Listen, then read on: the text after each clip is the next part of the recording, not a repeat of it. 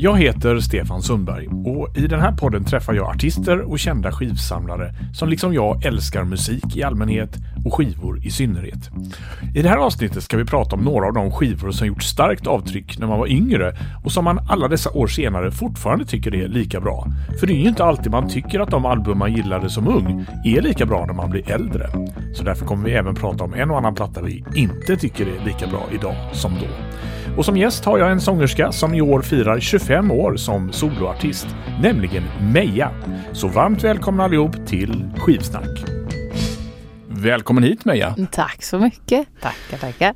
Jag är glad att du kunde komma. Idag har vi ju ett ämne som vi har kallat eh, skivorna som formade mig som ung och som fortfarande håller. Mm -hmm. Och så en liten parentes där och några som kanske inte... Och några som kanske inte riktigt hänger med så, i... i som, som inte har åldrats lika Graciöst. Lika graciöst. Mm. Och du är här i, i, för att du som så många andra älskar musik och skivor i synnerhet. Ja, och det, vinyl framför allt. Eller hur? Ja. så jag tänkte, för, eh, som jag alltid gör med alla gäster, eh, de får svara på några snabbfrågor så vi liksom får ringa in skivköpandet lite grann. Mm -hmm. första skivan för egna pengar?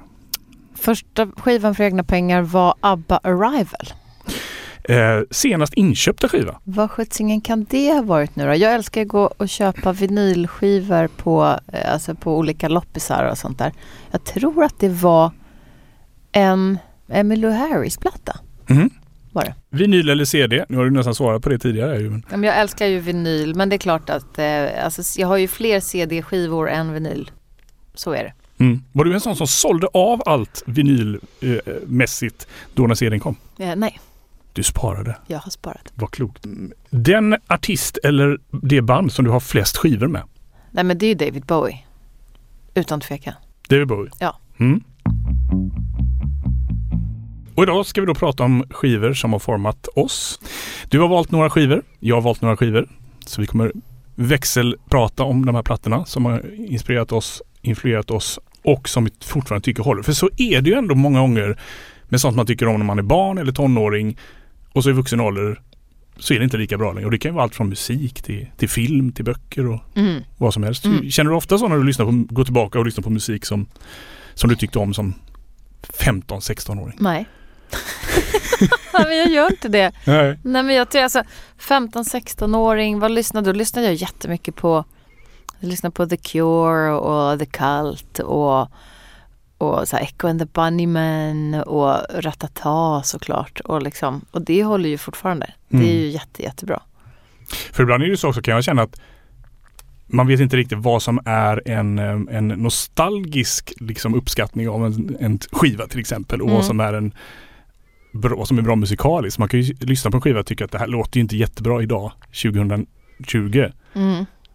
Men man har sådana emotionella kopplingar till det så att det liksom blir. Ja, fast det där, där skiljer jag mig då i sådana fall. För att det, jag lyssnar inte på så mycket så hur det låter eller så här ljudtekniskt. Liksom att oj vilken konstig inspelning eller vad gitarren är hög eller, eller att det låter burkigt. Eller liksom, utan för mig så är det är direkt kopplat till känsla.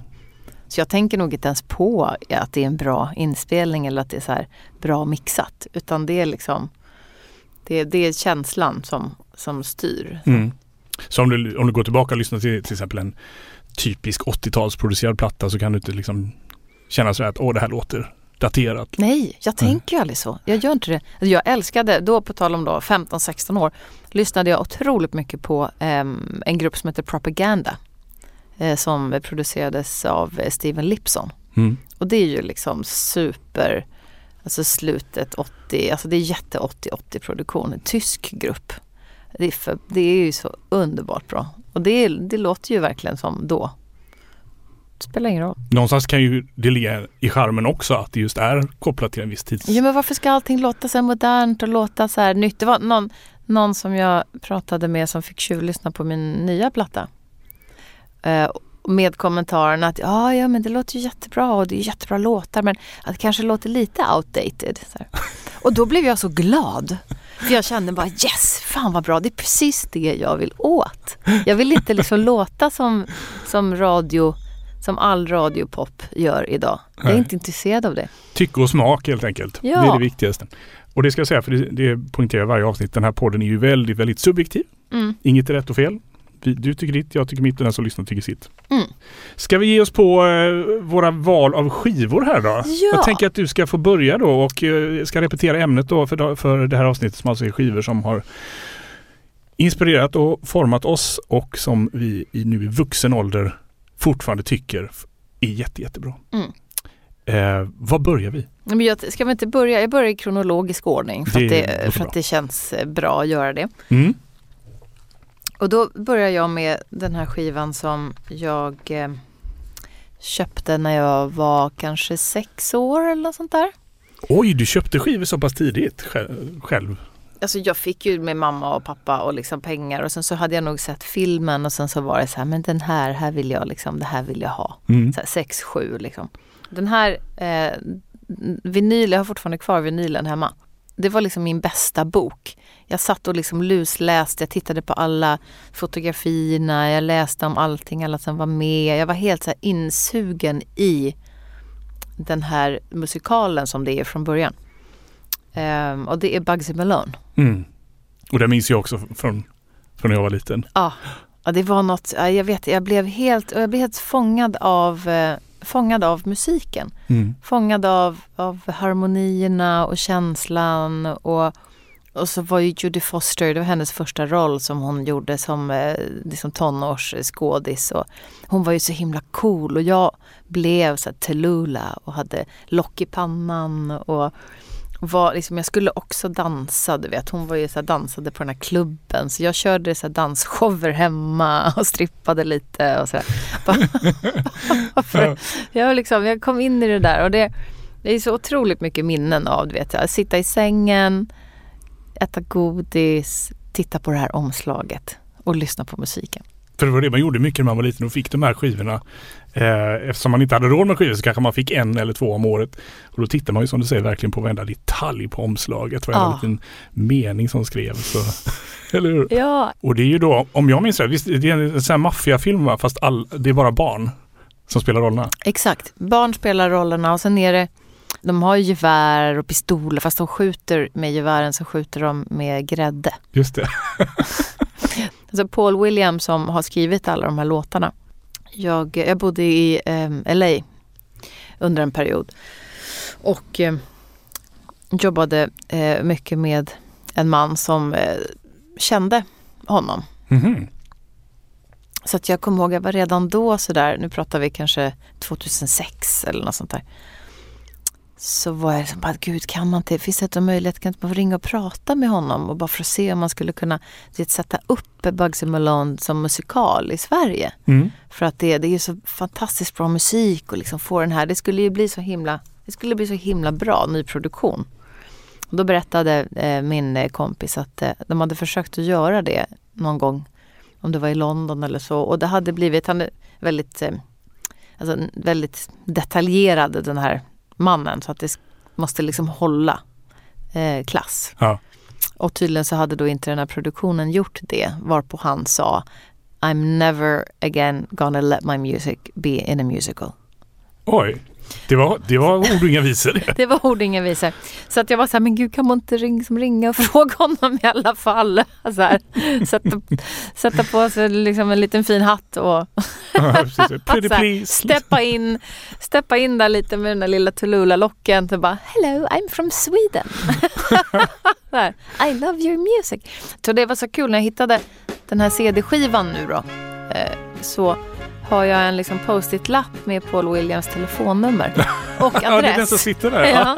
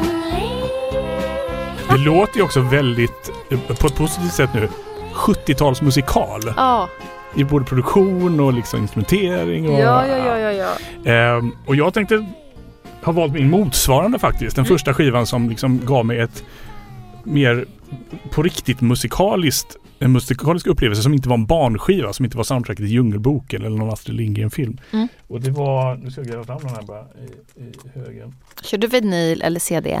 Jag kör faktiskt både och. Jag tycker det finns en es- estetisk vacker grej med vinyl men jag tycker CD låter bättre. Mhm. Det är den här, Kiss Okej. Dressed to kill All från right. 75 tror jag. Eh, jag var sju år. Jag hade flyttat hem från USA där jag hade bott några år med mina föräldrar.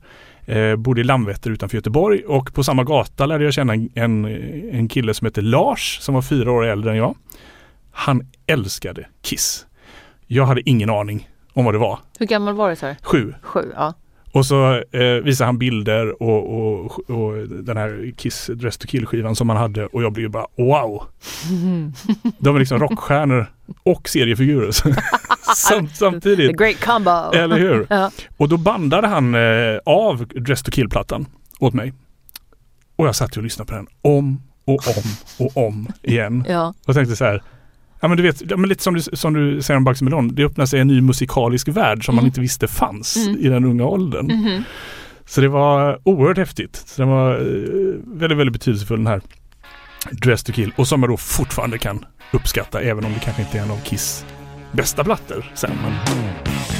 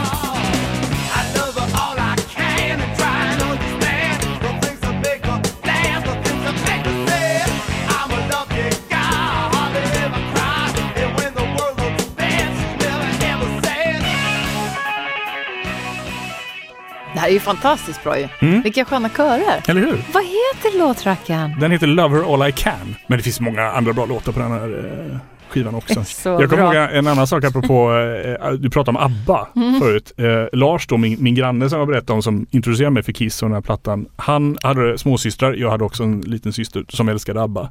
Så jag kommer ihåg att vi tog våra respektive bandspelare och så ställde vi dem i hallen mot varandra.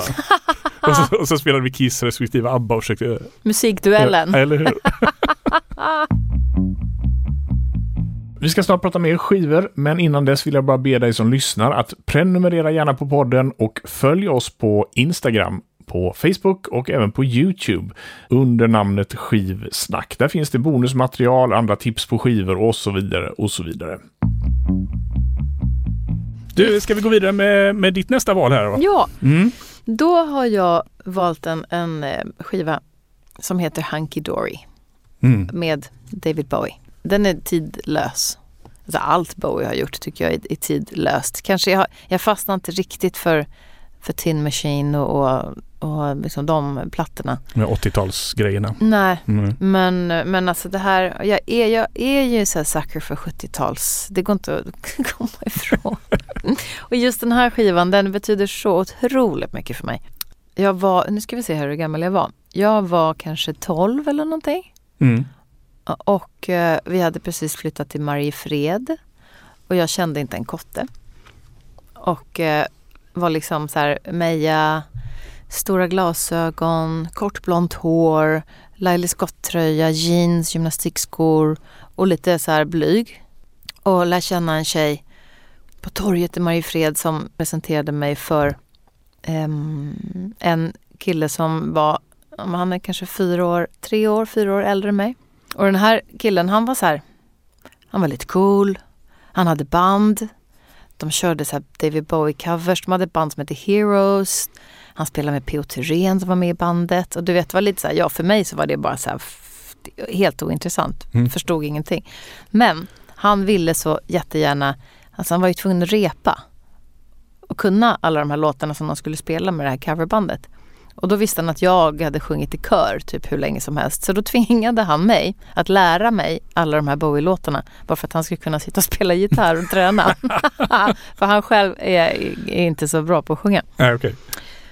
Så att då fick jag ju lära mig alla de här olika Bowie-låtarna. Alltså inte bara Hunky Dory-plattan utan och innantill utan alltså allt annat också. Mm. Men just eh, Hunky Dory-spåren var ju liksom det som jag verkligen, eh, som jag verkligen fastnade för då.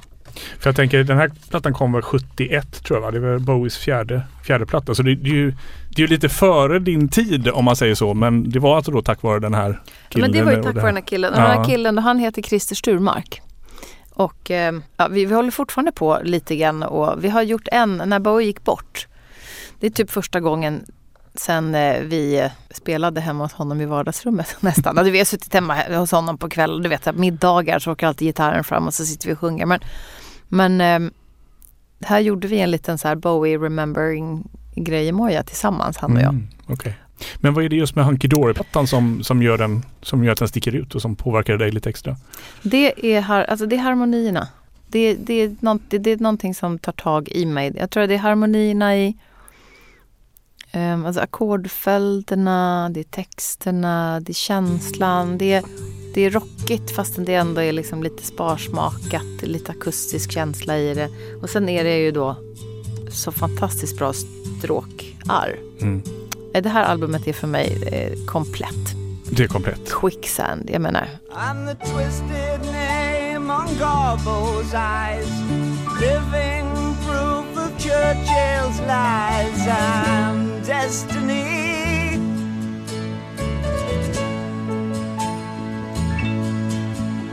I'm torn between the light and dark, where others see their target, divine symmetry.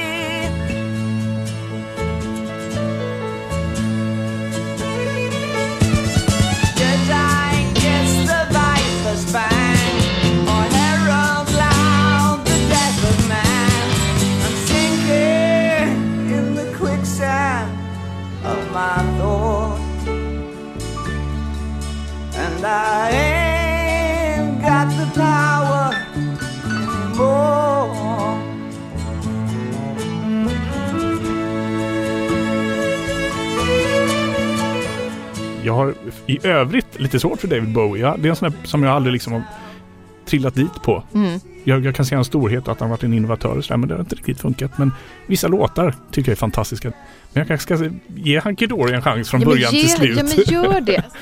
Eh, nu var du framme vid, vad var 11-12 års åldern då? Då var, ja, men det var typ, nej det var 12, eh, 12, eh, 12 13, 14 ish. Mm. Med min nästa skiva tänkte jag också hoppa fram till, jag var väl 11 eller 12. När jag köpte den här, jag tror det här var den andra plattan jag köpte för egna pengar. Den första var en platta med Kiss, inte den Dress to Kill som jag spelade förut, utan en skiva som heter Unmasked som kom 80. Men den andra skivan jag köpte, det var den här. Electric Light Orchestra Oh. och albumet Time från Jaha. 81. Och också var en sån här ögonöppnare för att jag köpte den här skivan enbart för en, en hitsingel de hade på den här sista låten som heter Hold On Tight. Och den eh, låten är ju som en pastisch på en 50-tals 50-tals rocklåt. Den är ju väldigt så basic och tänkte att ja men sån låter väl hela skivan. Mm.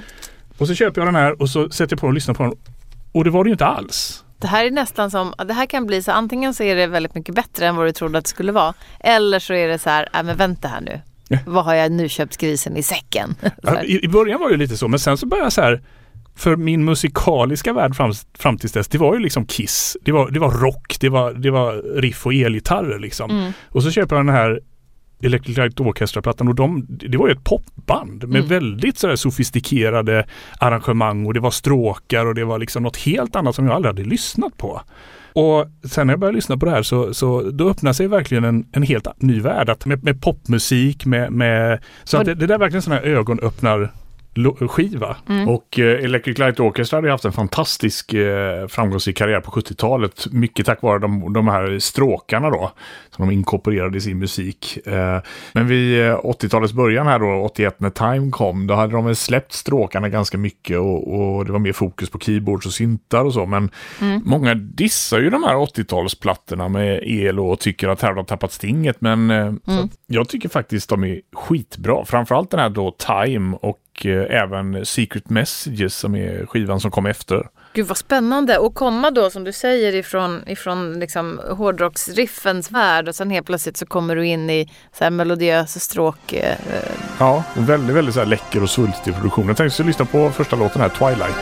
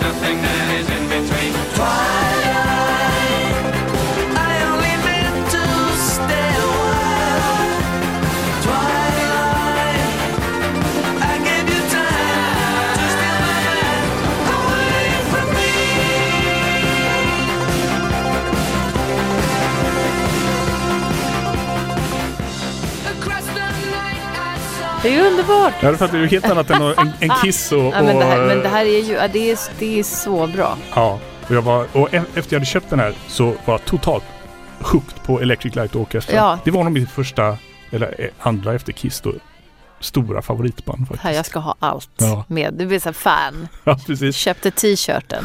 Det, nej, jag vet inte om jag hade någon Elo-t-shirt. Eh, nu har vi varit igenom några skivor som vi blev inspirerade av när vi var yngre och som vi tycker fortfarande håller. Jag tänker vi gör nu ett litet sidospår då och pratar om skivor som vi tyckte om och som inspirerade men som vi kanske inte kanske inte tycker är lika bra Nej. nu i vuxen ålder. Mhm. Och där har du valt vad? Nej, nej men jag har valt en Donny, alltså Donny Osmond, eller The Osmonds liveplatta. Mm. Som eh, jag fortfarande har kvar på vinyl.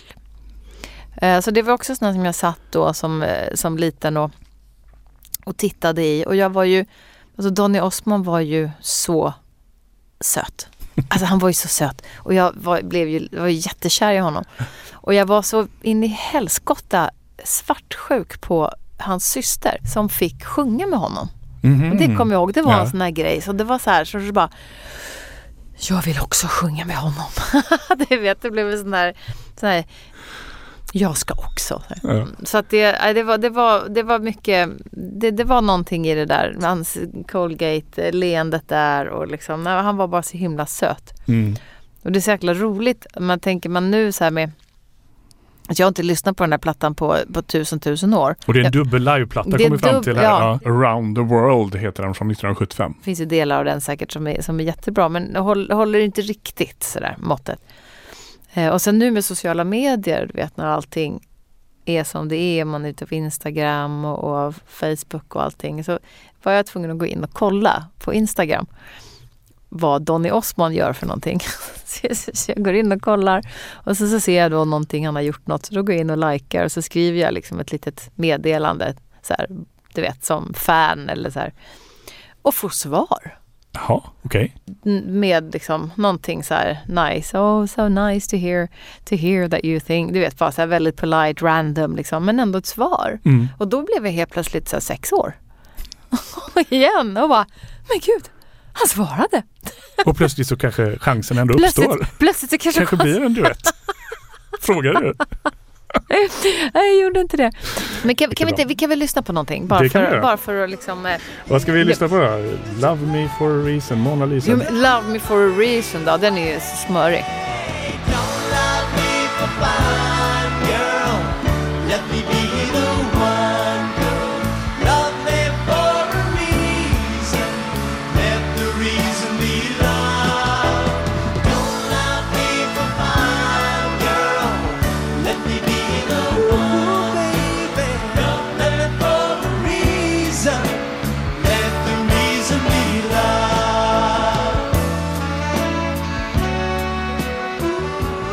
Jag tror, jag har inte fel. Nej. Det var ingenting som funkar riktigt idag. Nej, inte riktigt.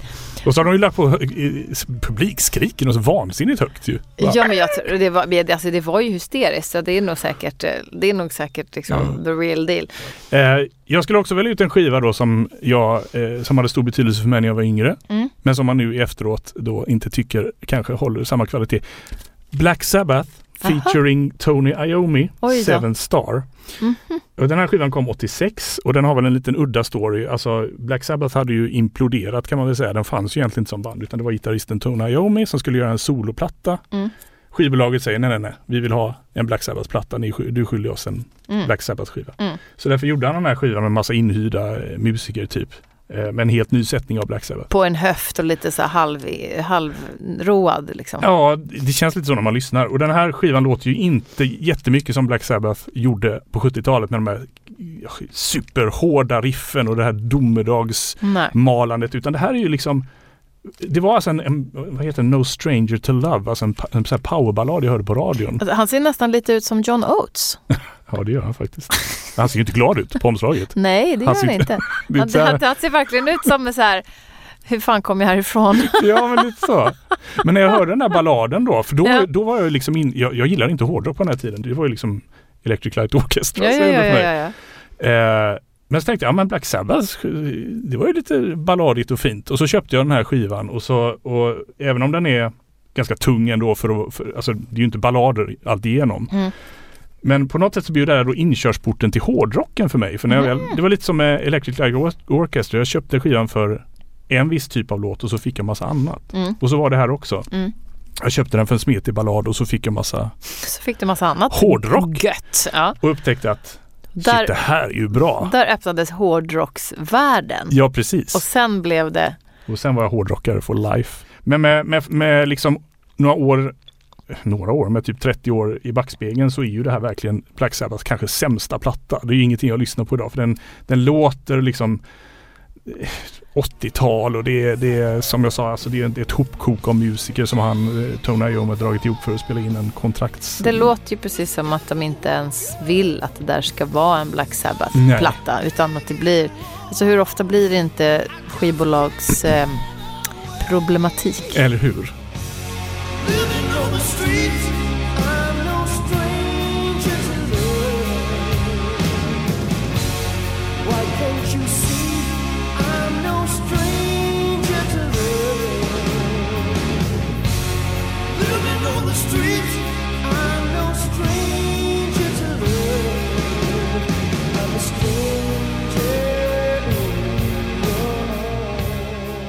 Mm, och eftersom det där var just min första Black Sabbath-platta så tyckte jag ju som sagt det var bra då.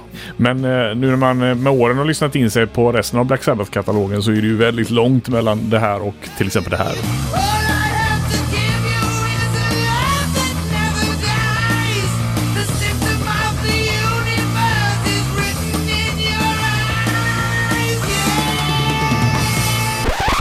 Ska vi ta en sista skiva då som vi har blivit eh, inspirerade av och som vi dock fortfarande tycker håller hög kvalitet. Vad har du Skiva- valt som sista? Skivan som fortfarande håller extremt hög kvalitet det är Prince Purple Rain. Mm, precis, från 84 va? 84 tror jag. Ja. Vad var det som fick dig att gå igång på Prince då? Jag tror att det var filmen.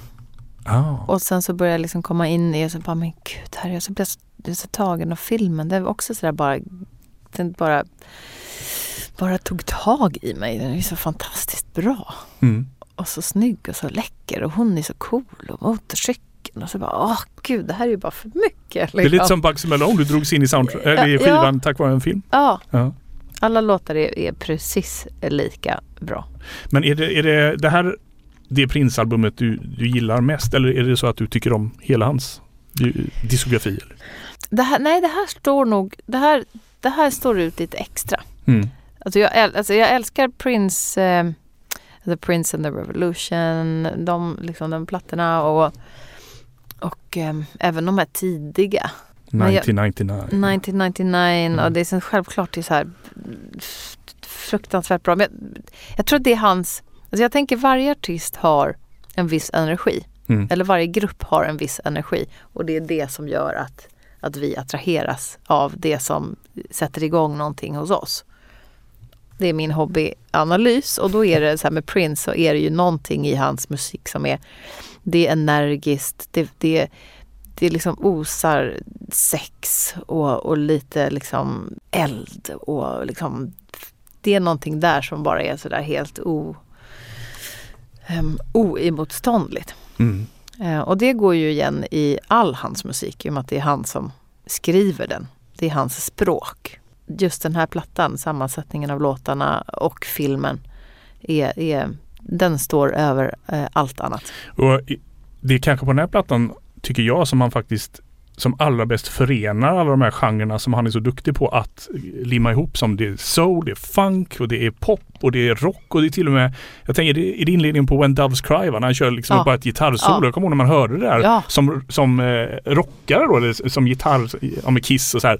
Shit, Prince han, han kan spela Han kan, spela, rockgitarr. han kan spela gitarr också. Nej men verkligen, det håller liksom eh, det håller, eh, det håller allt. Han, Mm. flätar, han, han flätade ihop eh, allt det där på ett sånt otroligt smakfullt sätt. Mm. Och rytmen och liksom det, det bara det hugger tag i en. Det, och Purple Rain som låt Mm. är ju också en sån där som jag aldrig tröttnar på. Nej, den är fantastisk. Eh, och det finns ju många andra bra låtar på den här skivan som kanske inte blev hits på det sättet. Och vi ska lyssna på en som du har valt här som heter The Beautiful Ones.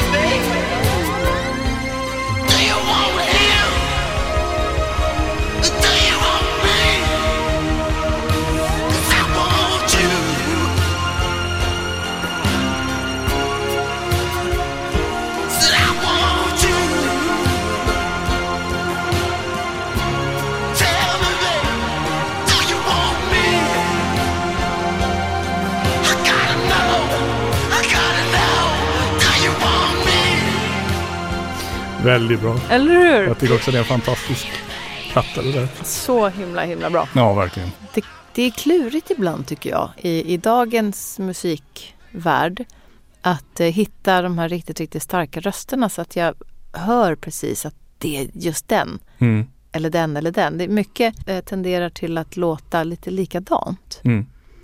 på något sätt i, Ja. i de här genrerna som är. Och jag vet inte om det är så här Jaha, nu har kärringen blivit gammal. Grej, ja. Men jag kan inte hitta, alltså det, jag kan inte, det är Annie Lennox, rösten, Mm. så hör du direkt. Det går tre sekunder så vet du att det är hon. Tina Turner.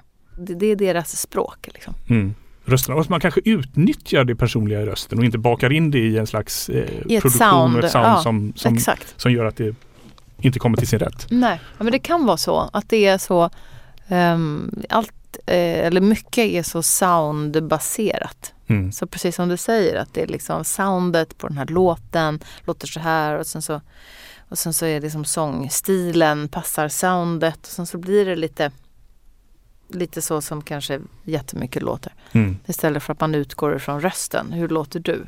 Vad är, vad är det unika i din röst? Liksom? Just det. Ja. Och sen koppla på det med, med produktionerna såklart. Jag menar de här snubbarna sitter ju och gör sina egna produktioner. Prince har förmodligen liksom suttit i kallingen och spelat in Beautiful Ones liksom hemma i, du vet så här. Så att det- då blir det ju så mycket, det är ju så mycket han. ja.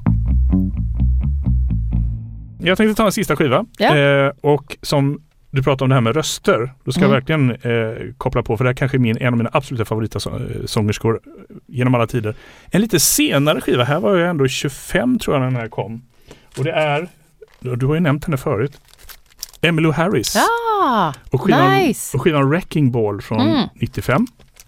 Och som sagt, då hade man väl kommit upp i en ålder där man kanske inte lika ofta gick igång på ny musik på samma sätt som när man var tonåring. Man liksom hade blivit lite mätt så. Men så läste jag eh, en recension om den här skivan där den fick väldigt, väldigt bra kritik. Och så önskade jag mig den i julklapp, julen 95 eller 96. Gud vilken cool bild på baksidan. Jag Ja. får kolla. Och fick den av min, mina föräldrar. Så satte jag på den och du vet, det är inte ofta man får den här bara wow och sitter och lyssnar från första till sista låten helt uppslukad. Det var en, för jag tänkte Emmylou Harris, jag tänker mig så här, mm, country, det, det, det, det. här var något annat. Med Daniel Lanois. Ja, Alltså behöver man säga något mer? eller hur? Va? Och eh, Gud vad, den här ska jag, den här ska jag eh, hem och lyssna på. fick en eh, otrolig musikalisk upplevelse av den. Och jag kan nog säga helt ärligt att det där är nog en av mina absoluta favoritskivor alla kategorier.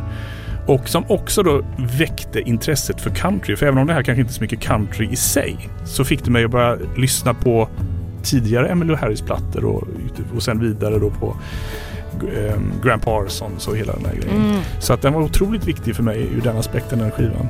fantastiskt, Fantastiskt bra. Åh, vilken ska vi lyssna på? Jag tänkte vi lyssnar på en låt som heter Goodbye.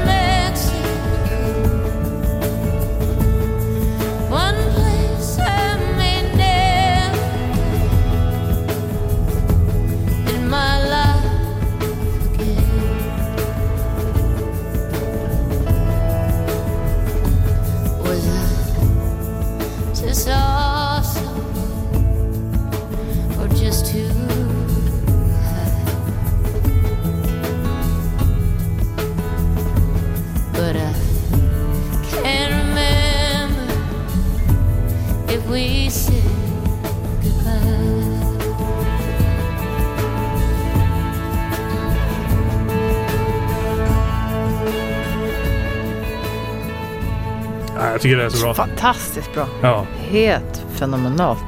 Där vill man ju veta vilka som spelar och liksom hela, det är det här. Vill, vill, veta, vill, vill veta mer. jag vet att eh, trummisen från YouTube är med och spelar trummor bland annat. Okej. Nej, den, är, den är fantastiskt bra den här skivan och fortfarande till denna dag tycker jag den är... Gud vad glad jag blir. Det här, ska, den, det här tar jag med mig. Det, det här som är så roligt att göra sådana här poddar och musikmöten och få ny inspiration. Ja, Och det- få in liksom nya, nya intryck och liksom det här, det här är ju fantastiskt Vad bra. kul! Ja, Och det är ju lite tanken med skivpodden att våra lyssnare kanske lyssnat klart och har några tips med sig och när de går ut och handlar skivor nästa gång. jätte, jätte, jättebra. Emmylou Harris, jag har en liten Emmylou Harris-gitarr hemma. Gibson, den här eh, fina modellen som hon har gjort som jag inte kommer ihåg vad det är för nummer på för jag glömmer alltid det. Jaha, en- som, som hon har designat typ eller? Ja, ja. Ah. Hon har gjort en, e- hon har, eh, hon har designat, eh, gjort en Gibson-serie. ah. Superfin. Med blommor på såklart. Jag har träffat Emmylou Harris vid ett tillfälle faktiskt. Ah. När hon var här och spelade eh, i Stockholm med Mark Knopfler. De Mm. gjorde en platta ihop på en turné ihop. Då fick jag träffa henne. Det var kul. Och jäkligt nervöst. Vad det Jag var. vet att min dåvarande fru var med. Hon var gravid med vårt första barn och skulle det bli en dotter så skulle hon eh, få heta Emmy efter Emmylou Harris. Nu blir det en son så nu blir det inte så. Så då blev det bara Harris. Precis, Harry. Nej, han heter Leo. Eh, Meja, det har varit en, ett nöje att ha det här Jättetrevligt. och prata skivor. Tack för att du kom. Hej då! Och tack även till dig som har lyssnat såklart. Glöm inte att prenumerera på podden så får du smidigt besked om när det kommer nya avsnitt. Och som sagt, vi finns på Instagram, vi finns på Facebook och vi finns på Youtube. Så följ Skivsnack där också. Stort tack också till Stefan Witerstedt på taket.info som har gjort vår fantastiska omslagsbild och hjälpt till med det grafiska. Stefan Sundberg heter jag. Tack så mycket för att du har lyssnat. Hej då!